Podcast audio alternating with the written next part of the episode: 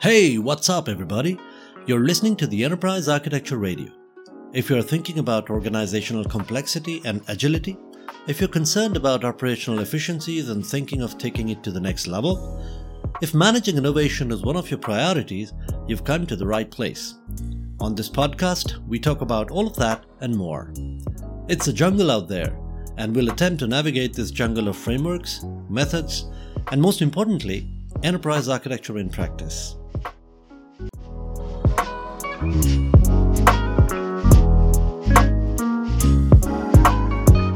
In my last episode, I talked about leadership and I talked about how leaders should create an environment where people feel safe and protected and sure that if there is trouble, their leaders would be there to protect them so that they can do the best work of their life.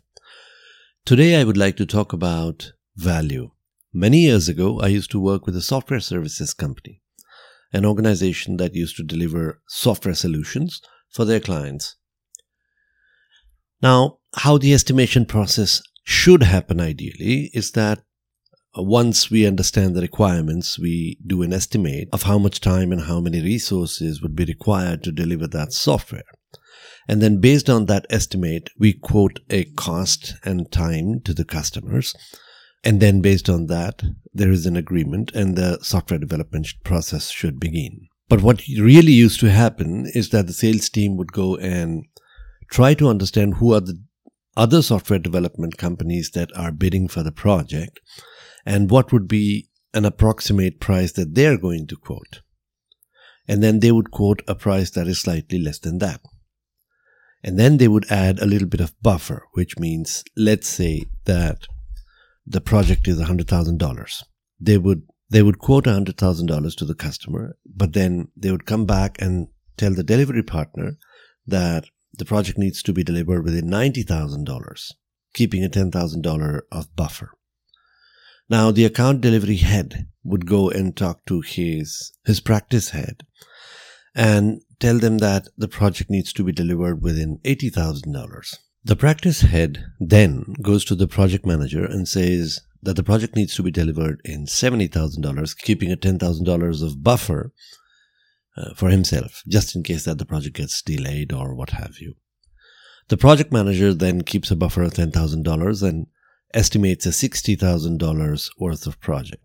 So what has really happened is that the amount of time and the number of resources that get employed on the project only has a budget of $60,000, which means the teams that are working on the project are now overburdened. The amount of time and the number of uh, amount of work that they need to do is tremendous. Even though the project was or could have been more than $150,000, it got quoted $100,000 because the other organizations are quoting, let's say, 120. So to win the bid, they have quoted much lesser than the actual estimate of the project. On top of that, all the buffers and everything, the the amount of budget that the actual teams eventually get is much lesser than what they could have comfortably done the work in. Now, these numbers could be a little stark, and I'm not giving you the exact numbers, but you get the idea. What eventually ends up happening is that the people are overburdened, and the, the quality of the work that gets produced in the end is horrendous.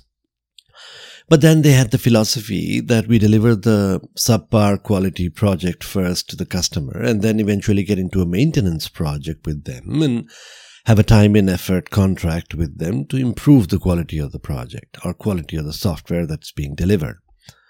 And that's not at all good for anybody. It's not good for the customer because the customer is getting a horrible quality product. It's not good for the services company because their reputation goes down because of the lack of quality in the software solution that's getting delivered. And it's definitely not good for the people. Now, let's think about this. What is project success? The most common definition of project success is that if a project is getting delivered on time and under budget, then it's a successful project. But is it really? Let's explore that a little bit. I read this book many years ago by James Shore called The Art of Agile Development. And there's an absolutely beautiful definition of an uh, of a successful agile project that I kind of stuck to. What James Shore in the book says is that there are three criteria for the successful of agile, and he really draws a Venn diagram. The first circle is business success. What that means is, let's say that you are developing a software for a client or you're developing a software for yourself and and the reason why you are developing the software is for a particular business objective. Now, it's possible that you might have delivered the project on time and under budget, but the business objective was not met, probably because a competitor created the same software product much before you did, or probably the industry changed and and the software doesn't really help achieve the business objective. So even though your project was delivered on time and under budget, if the business does not achieve its objective, the project is not really a success. The second circle in the Venn diagram is technical success. What that means is you may have delivered the project on time and under budget. But if in case there are changes required in the software product, it's extremely fragile and brittle.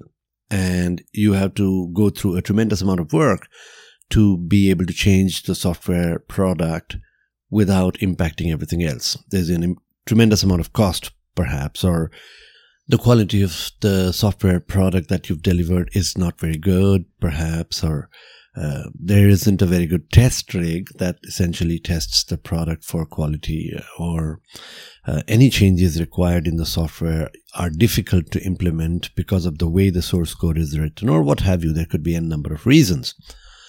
So if the software is not really a technical success, then even though you may have delivered the product or project on time and under budget, it's not really a success. And the third Venn diagram that goes into this picture is people success. How did the people do? How did the team do while delivering the software? Did they deliver the software working 15 hours a day, um, spending time away from the from from their families and friends, and had absolutely no time to uh, relax, had no work life balance, what have you? Did the people come out of the project learning and technically better than how they were before they went into the project. So he talks about not just project time and project costs, but James Shore talks about uh, about business value, about technical value, and about people value. He focuses on people welfare as well, and that truly is a successful project. When we do estimations in a classical way, what we really end up doing is overburdening our people for no reason, what have you. Now, I understand that there are business challenges and that it's important that we bid in such a way that we can actually win the project. But uh, if you go, and I am a purist when it comes to agile software development, and what I feel is that if you truly follow agile, it's very much possible to keep the costs of the project low while meeting the business value, the technical value, and the people value of the project. I happened to learn agile software development uh, in a workshop that was conducted by ThoughtWorks many, many years ago. And ThoughtWorks, by the way, which is run by Martin Fowler, who happens to be one of the signatories of the original Agile Manifesto, they are a software services company. They're not a product company. They're not a core business. They are a pure play software services company. And after winning the bid, which is, by the way, a very good bid, they build the software and they return money to their clients, which means that the cost of the software development, including the profits, is actually lower than what they originally bid for. Agile software development has many processes within it that actually make it very, very efficient, whether you call it automation or whether you call it pair programming or whether you call it writing test rigs that makes uh, making changing in the software easy and quick or um, or proper documentation within the source code itself. It doesn't have to be long API style documentations. It has to be uh, documentation that is just right and just enough that may allow other software developers to read through the documentation and make the changes, whether you call it refactoring, whether you call it test first development, what have you. The practices that they follow, the extreme programming and scrum practices that they follow make the software development process extremely efficient. Now, let's talk about enterprise architecture. TOGAF as a framework is heavily inspired from agile processes. It's been inspired by agile processes since many years, since TOGAF 9.1, and then we have 9.2, and now we have TOGAF 10, where TOGAF officially acknowledges that digital enterprises and uh, and agile methodologies contribute heavily to the TOGAF framework. It is iterative and incremental, and and it follows TOGAF Scrum practices in every iteration, whether it is strategic architecture, uh, segment architecture, or capability architecture. Capability architecture essentially is the lowest level of enterprise architecture capability building. And that is one of the reasons why TOGAF framework is, in my opinion, the best framework out there. A new section that I would like to introduce going forward into my podcast is about books. Actually, some of my listeners were talking to me about the books that they're reading, and there were some interesting conversations that happened on the Telegram group. So I thought this could be an interesting addition to the podcast. I try to read about 60 books in a year. That uh, makes it five books in a month. And this includes uh, uh, ebooks and audiobooks.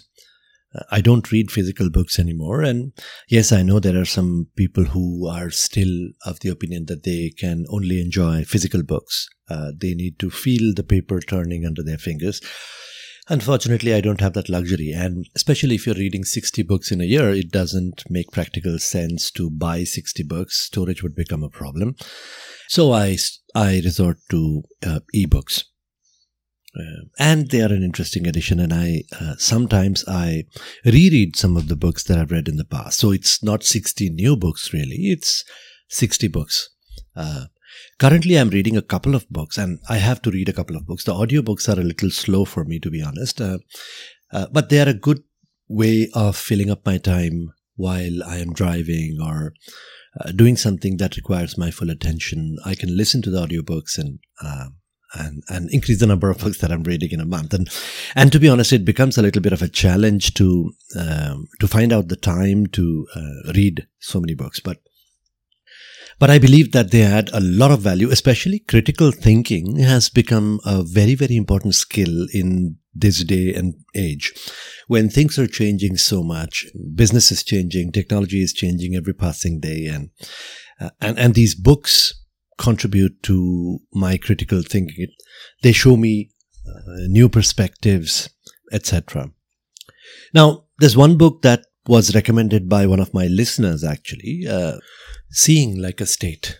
It's a book by James Scott, and it's a book about statecraft. Well, it goes into the primitive times and looks at how human beings have taken certain decisions for the betterment of humanity, but they ended up becoming not so good. And, and it inspires critical thinking. It inspires how you should think about a problem. And, and a very simple example that's given in the book is in the past, people noticed that that the bigger the house is, the more number of doors are there in the house. And this is related to property tax. So, so they decided that the more number of doors there are, the bigger the house. So they started taxing people based on the number of doors that they have in their house.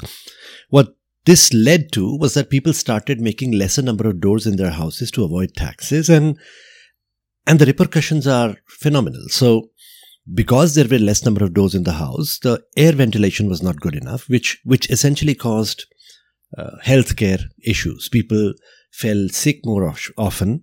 Uh, there were pandemics, and and overall the hu- uh, human population was impacted because of that. So it inspires you to do critical thinking and really think about what the repercussions could be of uh, your decisions. Another book that I'm reading is The Great Fragmentation, which is which is a book about how earlier there used to be really large and huge enterprises, big organizations and corporations, which, and, and the industry is now slowly changing. It is moving towards uh, smaller boutique organizations that do specialized work. And it's, that's a very interesting book as well. Another book that I'm reading at this point in time is called The End of the World is Just the Beginning. And, and that's also a book about microeconomics and, and uh, statecraft. Um, it talks about how America is leading the world and it talks about why America is the world leader today. Simple factors such as the number of hours of daytime that they get are more than the rest of the world. Uh, they control the shipping routes and, and, and, and so many other factors. And it's a, it's a very interesting book. And the last book in my reading list today is The Lights in the Tunnel, which is a pure play technology book. It is basically about automation and the changing of the technologies and how it's impacting the uh, the economy of the future. Do take a look at these books. I think they're very interesting reads. Let me know what you think about them. That's all I have for you today, folks. I hope you enjoyed the show. More about organizational agility, innovation, and enterprise architecture in the practical world, in the business, right here on the show. But before I end the show, I want you to help me out with this one little thing. Pause the show and share this podcast via WhatsApp or text message with at least one person who might be interested in the show. It could be anyone your colleague, your boss, someone in your team. That's all I ask. Just one share with one message via text or WhatsApp or any social media of your choice. And it would go a long way in supporting this podcast and growing this listener base. Also, please don't forget to follow the podcast. That way, you'll get notified when we publish a new episode. If you want to find out more about us, you can find us at enterprisearchitectureradio.com. If you have ideas, thoughts, disagreements, please feel free to write to me directly. Uh, we also have a Telegram group if you would like to contribute to the EA discussions or what have you. Just search for Enterprise Architecture Radio on Telegram. The URL to join the group is https colon slash slash t.me slash enterprise architecture radio. While our contact details are there in the show notes, we are very easy to find. Just search for Enterprise Architecture Radio anywhere Twitter, LinkedIn, Facebook, Instagram, YouTube, even Discord. Once again, I hope you had fun, and I'll see you in the next one.